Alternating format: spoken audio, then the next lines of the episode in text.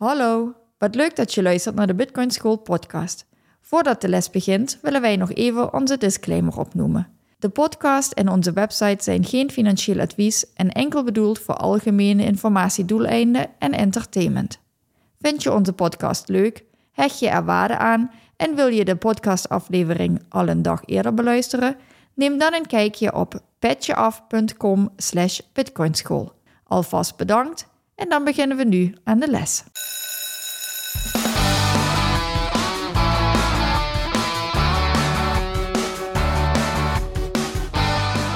Welkom bij de Bitcoin School podcast. In deze podcast willen we jullie de wereld van Bitcoin dichterbij brengen. Dit doen we door Bitcoin op een eenvoudige manier vanuit de basis uit te leggen. In deze aflevering gaat het over de mempool. En niet alleen de mempool, maar we gaan proberen om visueel weer te geven via een podcast hoe bijvoorbeeld mempool.space of andere block explorers eruit zien en wat je daar allemaal van informatie uit kan halen. Want dat is misschien wel heel erg interessant. Ja, want wat kan je ermee? Wat moet je ermee? Mhm. En voornamelijk interessant voor de mensen die een eigen node draaien, bijvoorbeeld via Start9. Het is wel heel erg interessant om ook je eigen Block Explorer te draaien. En om een visuele weergave te hebben van de waarheid van jouw eigen node. Maar voordat we er nog dieper op ingaan dan dat we dat nu al doen, gaan we eventjes kijken naar uh, de bloktijd. En dat is 826.240. En we nemen het op bij een Moskou-tijd van een 2339. En de Moskou-tijd was het aantal satoshis wat je kan kopen voor 1 dollar. Je zegt nu al de blokhoogte en de Moskou-tijd. Maar ja, waar haal je die inderdaad vandaan? Ja, er zijn meerdere uh, waarheden als je het zo bekijkt. Op dit moment, ben ik heel eerlijk, kijk ik op een website en moet ik dus inderdaad die website vertrouwen dat die mij de juiste blokhoogte weergeeft. Maar ik zou het ook op de BT-klok kunnen kijken die we hier hebben staan. Um, maar ook die haalt de gegevens van mempool.space af. En ik zou het ook kunnen doen dat ik dat op mijn eigen node ga bekijken. En dan weet ik, dat is daadwerkelijk de software die ik geïnstalleerd heb en waar ik mee akkoord gegaan ben. En dat is mijn waarheid dan. Dus ik doe het niet op mijn eigen node kijken op dit moment, maar ik kijk op mempool.space. Maar dan heb je het dus over twee verschillende dingen, als ik het goed begrijp. Je hebt dus de mempool, dat is waar de transacties in terechtkomen. Mm En je hebt dus een explorer, waarbij je dus die mempool kan inzien. Ja, en niet alleen de mempool. In een Block Explorer kan je veel meer informatie vinden dan alleen welke transacties zijn er wachtende. Dus welke transacties gaan er nog aankomen. Maar je kan van elk blok, meer dan 826.000 bloks op dit moment, kan je dus zien welke transacties zitten daar al in. En een transactie is dan uh, hoeveel bitcoin gaan er van adres A naar adres B. Maar goed, dan beginnen we bij het begin. Wat is de mempool? Oké, we hebben het, toen we dit uitlegden, hebben we het meer als het treinstation uitgelegd. En het is op het moment dat Alice een transactie wil doen naar Bob, dan moet zij die transactie met haar private key ondertekenen. En dan stuurt ze die transacties het Bitcoin-netwerk in. En dan komt die in de mempool terecht. En allereerst komt die in haar eigen mempool terecht. Dus als ze een eigen node heeft, dan komt die in de mempool van haar node terecht. En het netwerk is zo opgebouwd dat die node dan zegt: Ik wil niet alleen dat mijn node die transactie ziet, maar ik wil dat eigenlijk elke node in het netwerk ziet dat ik een transactie wil doen. Dus stuur deze transactie naar al mijn peers, naar al mijn verwanten waar ik een connectie mee heb. Want elke Bitcoin-node heeft connectie met andere Bitcoin-nodes. En al die andere Bitcoin-nodes hebben dan ook weer met weer andere nodes connectie. En op die manier krijg je dus een decentraal netwerk. Dus Alice maakt een transactie en zegt tegen haar node: Ik wil graag dat die in het Bitcoin-netwerk terecht gaat komen. Broadcast deze transactie. En bij het broadcasten van die transactie komt die allereerst in haar mempool terecht. En vanuit daar wordt die doorgezet naar de mempool van alle andere nodes waarmee zij verbonden is. En die zetten die ook weer door naar alle andere nodes waar zij mee verbonden zijn. En als Alice nou nog geen eigen node heeft, dan gaat het via de node van een hardware wallet uh, leverancier of via een software wallet. Of hoe werkt dat dan? Ja, dus je moet sowieso verbonden zijn met op de een of andere manier met een node, met een Bitcoin node.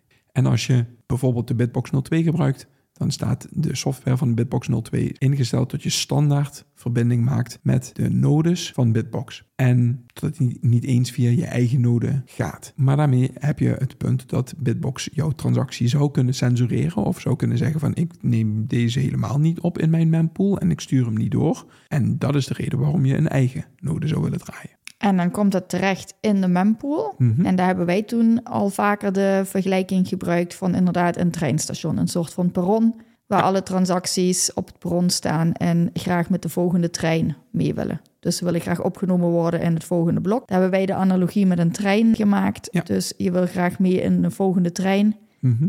En gaat dan een fee meegeven. Ja, je geeft inderdaad aan hoe snel wil je hem doorgevoerd hebben in het Bitcoin-netwerk. En hoe hoger jouw fooi is, hoe sneller jouw transactie in het volgende blok mee opgenomen wordt. Want dat is de incentive van de miners om zo hoog mogelijke fee binnen te halen. Dus dan zijn de miners een soort van eh, conducteur in dit geval. Mhm. die dan inderdaad beslissen van oké, even allemaal de handjes omhoog met de hoogste fooi. Die met de hoogste fooi stappen als eerste in de wagon. Die nemen we sowieso mee en daarna gaan we nog een beetje aanvullen wie er dan nog bij past. Exact, ja. Oké, dus dan is inderdaad de vraag op het moment dat je een transactie zou willen doen. Hoe snel wil ik die gedaan hebben? Hè? Moet dat binnen 10 minuten meteen het volgende blok? Mhm. Of kan dat ook uren, dagen duren voordat ik die eh, opgenomen wil hebben? Ja, en ik weet niet zeker of er een regelcode in Bitcoin Core mee opgenomen is. Of dat een transactie op een gegeven moment weggehaald wordt uit de mempool. Maar volgens mij is het het geval dat een transactie ongeveer twee weken in de mempool staat voordat die verworpen wordt. Eh, Stel dat je nu zegt, ik wil één satoshi per V-byte betalen. Ook daar komen we dadelijk nog eventjes op. Maar ik wil een hele lage fooi meegeven. Dan ziet de conducteur op een gegeven moment, ja, maar wacht even. Je staat helemaal achteraan en je staat al twee weken lang achteraan. En de een of andere manier, jouw transactie zie ik, heb ik in mijn geheugen. Maar ik wil eigenlijk helemaal niet aan jouw transactie denken, want jij geeft hem een zo lage fooi mee. Ik wil niet eens dat dat in mijn geheugen nog zit. En daarom wordt hij op een gegeven moment wordt hij gewoon verworpen. Maar dan zijn de Satoshi niet weg, dan moet je alleen de transactie opnieuw plaatsen. Exact. Dan zijn de satoshis van Alice niet weg. Dan is de transactie niet doorgevoerd. En heeft Alice gewoon beschikking tot al haar UTXO's. Oké, dus dan is dit hoe de mempool op zich werkt. Mhm. Nou, stel dat Alice een transactie zou willen doen. Mhm. Hoe weet ze dan hoeveel fooi ze mee moet gaan geven? Daar heb je dan denk ik zo'n Explorer voor nodig, zodat je ook kan kijken, ja, wat zijn op dit moment de fees? Hoe ziet de mempool eruit? Hoe druk is het op het perron? Mhm. Ja. ja, inderdaad. Je hebt inderdaad daar zo'n Explorer voor nodig. En het is dus of mempool.space als je naar mempool.space gaat of naar timechaincalendar.com. Maar je hebt er nog andere, je hebt er meerdere. En daarin kan je zien hoe hoog de gemiddelde fooi is van het vorige blok. Nou ja, en dan weet je ongeveer welke fooi je moet geven om de waarschijnlijkheid dat je in het volgende blok komt te vergroten. We gaan hem er eens even bij pakken. Mhm. En dan gaan we hem even doorlopen wat je eigenlijk kan zien en ja, wat je allemaal daaruit kan halen qua informatie. Mhm. Dus het is inderdaad een website waar je dan naartoe gaat. Eh, we gaan die ook verlinken in de show notes. Ja, Allebei, de mempool.space, maar ook de timechain calendar. Ze zijn net iets anders opgebouwd. Mhm. En op mempool.space, even voor de duidelijkheid, dat is dus een site die, als je daarop gaat zoeken en dergelijke, die dus jouw gegevens zou kunnen loggen, ook met jouw IP-adres en dergelijke. En daarom is het handig om een eigen versie van mempool.space te draaien, bijvoorbeeld op je eigen node, zoals een Start9, wat, wat dus mogelijk is. Ja, want je kon daar inderdaad, weet ik nog, toen ik die voor mij geïnstalleerd heb, kon je ervoor kiezen om ook de mempool.space software te draaien. Of Ja, dat dan- exact. ja, Want dat is volledig open source. En dan draai je de software op jouw eigen node. En dan maakt hij gebruik van de gegevens die in jouw node zit. En want nou kijk je naar een website en dan zie je weer de gegevens van een node van iemand anders. Dus dan moet je weer een ander vertrouwen dat die gegevens ook daadwerkelijk kloppen. Maar op het moment dat je dat eh, op je eigen node installeert, dan weet je dat de gegevens van jouw node zijn. ja. Maar we gaan er nou gewoon eens even vanuit dat dit allemaal klopt. Oké, ja, voor, zeker. voor het gemak. Mhm. Nou, wat je kan zien is inderdaad het aantal blokken wat al is geweest. Hè? Je ziet dan per blok het nummer. Ja. En inderdaad een aantal gegevens die erbij staan. Mhm. Maar had jij het net al over sats per V-byte. Wat is dat? Dat is de fooi. Dus elke transactie heeft een bepaalde datagrootte. Net zoals dat een mp3'tje, een video of een tekstbestand een bepaalde datagrootte heeft. 1 megabyte of 400 megabyte heeft een transactie ook een bepaalde grootte. Dat hebben we toen besproken bij de UTXO's. Klopt. Afhankelijk van hoeveel UTXO's daarin zitten en naar hoeveel hè, adressen je het stuurt en waar het allemaal vandaan komt, had dat te maken met een bepaalde grootte. Ja, een transactie heeft een gemiddelde grootte. Ik weet niet van hoe groot, maar het is afhankelijk van hoeveel inputs en hoeveel outputs er zijn, welke onderliggende techniek verder gebruikt wordt. Dus het heeft een aantal afhankelijkheden van hoe groot een transactie is. En hoe groter de transactie in datavolume, natuurlijk hoe duurder een transactie ook wordt. Maar de sats per V-byte is hoeveel satoshis betaal je per byte. En dat is het belangrijkste voor de fooi, om het zo maar te zeggen. Snap je dat of is dat nog lastig uitgelegd? Ja, ik zit alleen even aan de luisteraars te denken die dit dus zonder ja, visualisatie, eh, zonder jouw handgebaren uitleggen moeten gaan doen. Oké, En ik denk dat dat wel heel lastig wordt. we maken hem zo. Je hebt twee transacties. Eentje is 10 bytes en eentje is 1000 bytes. Een miner kan 100 transacties ter grootte van 10 bytes in de volgende blok meenemen. En daarom gaat hij kijken hoeveel satoshis krijg ik per byte. En dat is het belangrijkste voor de miner. Want het interesseert hem niet of hij die transactie van 1000 bytes meeneemt, als die daarvoor 1 satoshi per byte krijgt. Dan krijgt hij maar 1000 satoshis. Maar als hij 10 satoshis per byte krijgt bij die andere, dan zou die, als hij de hele blokgrootte volmaakt, zou die 10.000 satoshis krijgen. En daarom is de relatieve fee die hij krijgt, is belangrijk. Ja, er wordt gekeken naar de relatieve grootte van de transactie en de prijs per byte. Dat is het belangrijkste. Omdat de miner maar een x grootte kan hebben in een blok. Dus hij wil per byte wil die een zo hoog mogelijke fee hebben. Ja, zodat hij de blok zo efficiënt mogelijk kan gebruiken. Want die wil voor zichzelf natuurlijk zoveel mogelijk fees meenemen. Exact, ja. Dus je ziet inderdaad de prijs, de satoshis per V-byte. Mhm. Dan zie je het aantal transacties wat in het blok zit. Mhm. En je ziet inderdaad hoe lang geleden het blok is gemined. Ja. En dan zie je ook al, en dat vind ik dan altijd interessant, dat snap ik zelf ook nog niet zo goed. Je ziet ook al verwachte blokken. Mhm. Hoe werkt dat dan? Hoe, ja, weet ik niet. Ik kan nou al vooruitkijken, zeg maar, naar echt een heel aantal blokken, wat ja, over 10 minuten, 21 minuten, 31 minuten enzovoort verwacht wordt. Mhm. Op basis waar, hoe, hoe kan dat? Oké, stel er staat op het perron één persoon te wachten. 10 minuten lang. Dan weet je dat de conducteur gaat zeggen, en die persoon representeert dan een transactie.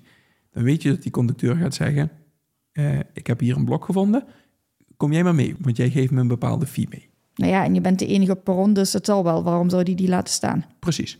Oké, er kunnen in totaal 100 mensen mee per blok. Dan hebben we een nieuwe situatie waarbij er 200 mensen op het perron staan. En je weet van iedereen, Alice geeft zoveel satoshis per byte, Bob geeft zoveel satoshis per byte. En je zet ze allemaal in een rijtje neer van het aantal satoshis per byte wat ze geven. En die neem je dan mee in het volgende blok. Klinkt, klinkt op- logisch of niet? Ja, en op die manier kun je een soort voorselectie maken, al rijtjes vormen in de trant van, oké, dan zetten we jullie al in volgorde van hoe de wagons straks binnenkomen, zetten we jullie al klaar. En wat er heel snel gebeurt, is dat er eigenlijk continu die rij van mensen die op het perron staat te wachten, tot dat niet een heel brede rij is, maar dat het een, gewoon een rij is waar iedereen achter elkaar staat. En continu, dat gebeurt natuurlijk heel erg snel, die mensen switchen van plaats, omdat er een nieuwe transactie bij komt die een veel hogere transactie geeft. Dus die komt helemaal vooraan te staan. En dan zegt iemand anders, maar Jan staat vooraan en ik wil eigenlijk ook in het volgende blok, dus ik wil meer betalen dan Jan. En dan gaat hij weer vooraan. En dan komt er ineens komt er een treinwagon komt er voorbij en dan worden al de volgende 100 mensen worden erin geladen. En daar zit Jan en die persoon die voor Jan gekropen is, zit erin. En dan komen de mensen die vanaf plek 101, die komen dan in het volgende blok terecht. Super grappig, want terwijl jij dit vertelt, krijg ik nog zo'n Efteling-idee. Mhm. Waarbij je dus een, een single en multi-rider lane hebt, die dus verschillend wordt ingedeeld. Hè? Dus Ja. je kan opvullen met nog losse personen, of je hebt van die fast lanes op het moment dat je dan een of ander extra pasje koopt, dat je langs de rij mag en ja, legaal voor mag kruipen, zeg maar. Ja. Zo- Zo'n idee kreeg ik er nou ineens bij, dat je inderdaad klaar staat voor het volgende, voor de rit in de achtbaan. Ja. Ja, ja klopt. Die, daar kan je het wel een beetje mee vergelijken, ja. Oké, en inderdaad, op elk moment ja, komen er weer mensen bij, kruipen er weer mensen voor. Is die verdeling, wordt die weer nieuw gemaakt? Ja, Maar- en het is even legaal voorkruipen, want, want je zegt tegen de conducteur... hey, wil jij een hogere fee krijgen? Maar dan mag ik wel voor. ja. En dat is marktwerking, hè? vraag en aanbod. Want het is niks anders dan dat, hè? Nee, precies. Want je kan inderdaad op elk moment dat je een transactie zou willen doen, kijk je hoe druk is het op het perron? Wil ik echt nu mee? En Ja. ben ik bereid om dan die extra prijs te betalen? Of wacht ik inderdaad, hè, wil ik in het weekend naar de Efteling? Of ga ik eh, gewoon door de week als het wat rustiger is? Ja, en het grappige is, je weet niet wanneer de volgende achtbaan gaat komen. Gemiddeld genomen komt die om de 10 minuten, maar het kan ook wel eens 40 minuten duren of 50 minuten. En in die tijd kunnen er mensen zijn die zeggen van, hé, hey, maar wacht even, ik heb geen zin om zo lang te wachten. Ik wil nog een hogere fee betalen. En dan kan jij wel eens 6, 7, 8 treintjes naar achter gedrukt worden. Misschien wel 25 of dat jij nooit meer aan de beurt komt. Het zou best kunnen. Ja, oké. Oh, duidelijk. Dan snap ik nu eh, hoe dat werkt met die vooruitberekening. Hoe toekomstige blokken er wellicht uit gaan zien. Ja. Ehm, wat kun je nog meer uit de informatie van de mempool halen? Oh, de difficulty adjustment. Ik zag toen ik keek, en dat is tegen de tijd dat de podcast uitkomt, is het dan alweer geweest. Mhm. Maar ongeveer om de twee weken is natuurlijk de difficulty adjustment. Ja, en exact om de 2016 bloks, en dat representeert inderdaad ongeveer twee weken, wordt de difficulty aangepast. Klopt. Ja, en ik zag net ergens dat dat al bijna weer is. En dat kan je inderdaad zien op eh, de time chain calendar. Daar zie je zo'n heel mooi rood rondje. En dan zie je dat er nog 320 bloks nodig zijn tot de... 318. Oh, ja, nee, ja, kijk. Dat, dat- Ik moet hem refreshen. Ja, 318 bloks nodig zijn tot de volgende difficulty adjustment. Ja. En het grappige is, daar kan je ook zien dat de volgende difficulty adjustment op dit moment ongeveer 4,68% makkelijker gaat worden. Dus we zien dat in de afgelopen 2000 zoveel bloks het gemiddeld genomen langer geduurd heeft dan 10 minuten. Dus de difficulty adjustment kicks in, om het zo maar te zeggen. En die zegt van, hé, hey, we moeten het wat makkelijker gaan maken, zodat we weer gemiddeld op die 10 minuten komen. En daardoor moeten we het eh, spelletje iets makkelijker maken. Ja. Wat je ook kan zien inderdaad is last block reward. Dus wat heeft het laatste blok opgeleverd aan de miner? Interessant, mocht je zelf willen gaan minen, dan kun je daar kijken van oké, wat levert je dat op? Ja, en de block reward is dus een samenvoeging van de subsidy en de fees. En de subsidy is de eerste transactie die in het blok zit, wat de miner zich mag uitkeren voor zijn proof of work wat hij doet. En het is op dit moment die 6,25 bitcoin per blok. En de fee zijn inderdaad de fooi die de conducteur krijgt. Dus dat zijn de transactiekosten. Ja, verder staat er nog wanneer dan de volgende halving is. Dat zei je al in het begin, daar komen we langzaam dichterbij. Nog 13.758 bloks. Ja, en daar staat dan ook bij inderdaad estimated April 33. Dus als je een halving party wil organiseren, is dat ook handig om te weten. Kun je dagelijks even checken of je nog op de juiste dag het feestje houdt. Hebben we verder nog interessante info. De Moskou-tijd staat er ook vermeld. Je bent nu op Time Chain Calendar aan het Ja, ik ben een beetje aan het springen. Ja, ik zit nu op de timechamp calendar. Nou ja, een combinatie van die twee websites is gewoon leuk om eens te zien hoe dat nou precies werkt. En als je deze twee websites met elkaar combineert, dan krijg je gigantisch veel informatie over wat er in het Bitcoin-netwerk zich allemaal afspeelt. Wil ik nog even één ding toevoegen, wat ik er net een beetje aansprak, maar wat ik nog niet in detail aangesproken heb. En het is, wanneer is nou het geval dat de conducteur tegen jou zegt van ja, maar ja, sorry, jou moet ik niet meer in mijn geheugen hebben, want je geeft me zo'n lage fooi. Ik wil niet continu aan jou moeten denken. Dat is ook per node is dat zelf in te stellen. Dus elke node kan dat zelf instellen hoeveel ruimte die in zijn geheugen heeft om transacties die wachten op meegenomen te worden in het geheugen te houden. En dat kan dus betekenen dat mijn node mijn transactie al verworpen heeft als ik zeg 1 satoshi per 4 byte. En dat de node van de miner die het blok mined zegt van hé, hey, maar weet je, ik zie hier een transactie, die kan ik nog eventjes meenemen. Uh, is wel 1 satoshi per 4 byte en is geen economische incentive om hem mee te nemen, maar hij kan wel meegenomen worden. Dus dat is wel iets grappigs. Als je dus een transactie het netwerk ingeschoten hebt, dan kan het zijn, ook al heb je hem uit jouw mempool gehaald, dat hij alsnog doorgevoerd kan worden. Omdat hij zich verspreidt door het hele netwerk. En je kan hem wel bij jou eruit halen, maar dan zit hij nog wel ergens anders. Exact. Maar je zei in het begin ook iets, en dat schiet mij nu nog weer te binnen. Dus als je het via de wallet van een bitbox bijvoorbeeld doet, dan zou het in theorie gecensureerd kunnen worden. Mhm. Maar de miner zelf kan ook nog eens censureren. In Ja. theorie. Dus dan zou die eigenlijk op twee plekken kunnen blijven hangen. Of Ja, klopt. oké. En censureren is misschien een heel groot woord. De vraag is, wordt die meegenomen in de volgende blok, ja of nee? En het kan zijn dat miners een bepaalde regel voor zichzelf hebben. Wij nemen zulke soort transacties nemen wij niet mee. Transacties met deze code erin, of transacties vanaf dit adres, of transacties die naar dit adres gaan, nemen we mee. Dat zijn allemaal mogelijkheden die miners hebben om te zeggen van nee, nee, deze, ik weet niet of je het veel censureren noemt, maar laten we het eventjes vriendelijker benoemen, filteren we eruit. Mhm. En het mooie is, dan denk je, hé, maar dat is niet eerlijk. Want dat zou een beetje bij je opkomen van, hé, maar ik betaal een hele hoge fee. Ik sta vooraan in de rij bij de Efteling. En hé, waarom mag ik niet mee in het volgende blok? Omdat de conducteur zegt, weet je, er is iets met jouw transactie aan de hand wat ik niet voor kosher acht, wat ik niet oké vind. En ik neem jou niet mee. En het is gewoon dan een principe kwestie, noem ik het bijna, van die miner. Maar het grappige is, die transactie met die hoge fee blijft in de mempool staan. En omdat miners aan het concurreren zijn met elkaar, komt er ook elke 10 minuten komt er een nieuwe conducteur. En die zegt, maar jij mag wel mee als er een nieuwe conducteur komt. Snap je dat? Ja, want ik wil zeggen, dat gaat wel in eigenlijk tegen het hele geen derde partijprincipe. Ik heb niet de goedkeuring van een bank nodig. Niemand kan me censureren. Het Mhm. hele Bitcoin-idee. En als je dan zegt, ja, maar een miner kan wel filteren wie die wel of niet meeneemt. Ja. Om welke reden dan ook, weet je, dan ja, is dat eigenlijk een beetje tegen het principe. Maar goed, omdat je inderdaad wat je zegt, het gaat heel erg om efficiëntie en concurrentie.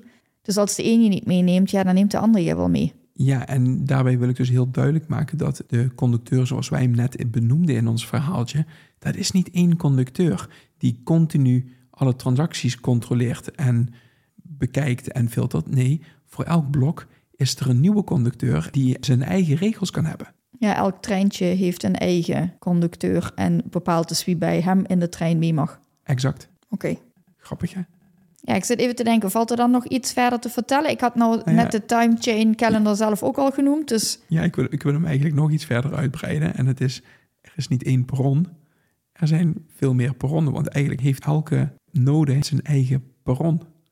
En in die perron staat een kopie van de transacties. Dus dan vervalt nu eigenlijk onze eh, analogie met het treinperron. Maar in principe moet je het zo zien dat er van de transactie een kopie gemaakt wordt en die wordt doorgestuurd naar alle andere nodes waar je mee verbonden bent. En die maken weer kopieën van die transactie. Dus er wordt van de personen die op het treintje zaten wachten, wordt een kloon gemaakt. En een van die clones die wordt meegenomen in het blok. hm. Ik schets het nu alsof er één perron is. Maar dat is niet zo. Want elke node heeft zijn eigen perron. ja, dat snap ik, maar ze zien er toch allemaal hetzelfde uit, staan dezelfde mannetjes op dat perron. Ja en nee.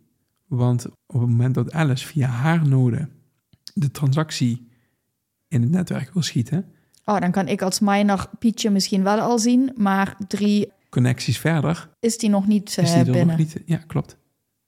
Oké. Maar dan wordt het toch weer lastig om inderdaad die vooruitvoorspelling te maken van hoe die volgende blokken eruit zien. Dat weet je dus niet. Maar daarom heb je volgens mij ook als je op de blok zelf klikt in mempool.space, dan kun je elk blok aanklikken. Mhm. En dan krijg je volgens mij zo'n overzicht van hoe die theoretisch eruit had gezien en hoe die daadwerkelijk eruit zag. Of zoiets toch? Daar, daar zit ook een verschil in. Exact. Ja. Oké, omdat je tijdens het voorspellen nog niet weet of Pietje, Jantje en eh, Anouk ook nog langskomen. Nee, je hebt, je hebt geen idee. En dat is het grappige. En ik, ik hoop dat ik mensen hier nou niet mee verwar. Ik Maar- denk dat het een hele verwarrende aflevering is. Dit. Ja, dat is niet de bedoeling. Maar dat is het wel het geval. Ehm, mijn perron ziet er ongeveer hetzelfde uit als jouw perron. Maar er kunnen transacties in mijn perron wel zijn en die er niet bij jou erin zitten. En misschien dat die binnen twee seconden er bij jou erin komen, maar, maar misschien ook wel niet. Omdat het zich langzaam spreidt over het netwerk. Ja, en langzaam als zijnde computertechnisch langzaam. Ehm, als je dat in real life zou doen, dan, dan zou het pas echt langzaam zijn. Binnen 10, 15 seconden is jouw transactie door het hele netwerk verspreid. Dus dat valt op zich wel mee. Maar ja, er zal maar net op dat moment een wagonnetje langskomen. En dan 40 minuten geen wagonnetje. Weet je? Ja, ja, precies. We hebben het over langzaam, maar dit is natuurlijk allemaal relatief. Het is meer om het zelf zich voor te kunnen stellen hoe het dan gaat. Want het gaat natuurlijk gigantisch snel en het gaat de hele tijd door. En, maar je zal maar net die miner zijn die net een blok heeft gemined en net nog niet die hoge fee heeft langs En dan komen. komt er iemand aan en die zegt: Weet je, ik wil zo graag, ik betaal een miljoen om één transactie te doen. Ja, dan eh Jammer, maar helaas. pech gehad. Ja. Nou ja, goed. Oké, het, het zou best kunnen dat dit een beetje een verwarrende aflevering was. Mhm. Conclusie, denk ik, is je kan best wel wat halen uit zo'n Block Explorer. Het klinkt nu misschien vrij technisch, maar het is gewoon leuk om daar eens naar te kijken. Dus zoals al genoemd, we verlinken ze allebei. Ik denk dat dat de twee grootste zijn, de Time Chain Calendar en de mempool.space. Heb je ook mooi als, tenminste de Time Chain Calendar heb je ook mooi als app voor op de telefoon. Mhm. Het is gewoon leuk om die door de dag heen eens een beetje te bekijken. Ik vind ook de opmaak heel mooi. Mhm. Wil je meer weten over echt specifieke blokken, dan is misschien de mempool.space handiger, omdat je daar echt op het blok kan klikken en echt de hele samenstelling van het blok kan bekijken. Ja. Wat we nou nog niet hebben benoemd, schiet me nu nog te binnen, je kan echt je eigen transactie terugzoeken. Ja, en daar komt het stukje privacy komt daar naar voren. Je weet niet, als je dat, die gaat terugzoeken op mempool.space, weet je niet wat voor gegevens er gelogd worden door de site mempool.space of jouw IP-adres gekoppeld wordt aan die transactie. Die jij opzoekt. Dus aan je zoekaanvraag en jouw IP-adres. Ja, dat, Maar dan ga je alweer vrij ver in. ja klopt. Maar, maar gewoon Ben je daarvan bewust als je dat doet? Maar Gewoon zodat mensen het weten dat dat een optie kan zijn, dat mempool.space dat zou kunnen loggen. Als jij je eigen node draait en mempool.space op jouw eigen node draait, dan kan je die code controleren en kan je kijken, nee, er gaat geen lijntje ergens naar een andere server toe waar een combinatie van IP-adres en transactie eh, gelogd wordt, maar dan is het jouw node. En dan kan je het op jouw node controleren. En dan heb je die privacy concern een stuk minder. Ja, maar dan moet je al vrij ver in de ontwikkeling zitten. In je eigen Bitcoin journey. Ja, ja, klopt. Dan moet je een node draaien hebben. Ja. Wat geen probleem is, want Iedereen kan het. ik eh, heb het ook voor elkaar gekregen. Ik eh, denk dat jij hem wil gaan afronden. Ja. Maar, ik, maar ik wil nog iets anders gaan doen. Voordat je hem gaat afsluiten, wil ik eh, in ieder geval laten weten dat we steeds meer reacties krijgen uit de community. Dat vind ik ontzettend gaaf. Dat vind ik hartstikke leuk. En dan nodigen we ook eigenlijk iedereen toe uit dat als je deze podcast beluisterd hebt, om ja, stuur ons een berichtje of stuur het door naar andere mensen. Laat weten wat je ervan vindt. Beveel ons aan. Dat is eigenlijk hetgeen wat we, wat we aan je vragen op het moment dat je iets van ons geleerd hebt. En dat vinden we, vinden gewoon hartstikke leuk. Ja, dat maakt het zo leuk inderdaad. Want wij hebben hier sowieso wel gesprekken over Bitcoin. Of Mhm. met of zonder microfoon. Ja, En het maakt het podcast opnemen heel erg leuk als we weten dat er iemand naar luistert en wij reacties krijgen. En het liefst natuurlijk, dat is helemaal leuk als het eh, positieve reacties zijn. Maar ook mocht je feedback hebben, nou ja, opbouwende feedback zoals ze dat zo mooi noemen, dan ja, geef dat ook graag door. Mochten er vragen zijn naar aanleiding van een aflevering, Ja, laat het graag weten, dan leggen we het nog een keer uit. En anders graag spread the word. Stuur ons door, geef ons graag een 5 sterren beoordeling of een duimpje omhoog. En dan uh, kunnen wij verder groeien. Ja, exact. Nou, dat, uh, dat wilde ik nog even meenemen. Nou, dan tot de volgende keer. Tot de volgende keer. Bedankt voor het luisteren van deze les. Je kan onze podcast beluisteren via Spotify, Apple Podcast, YouTube en alle andere grote podcastplatformen. Wij zijn ook actief op Twitter en Instagram. Daar kun je ons bereiken. Heb je dus vragen of opmerkingen? Stuur ons dan een berichtje naar bitcoinschoolnl op Twitter of Instagram. Goedjes en graag tot de volgende les.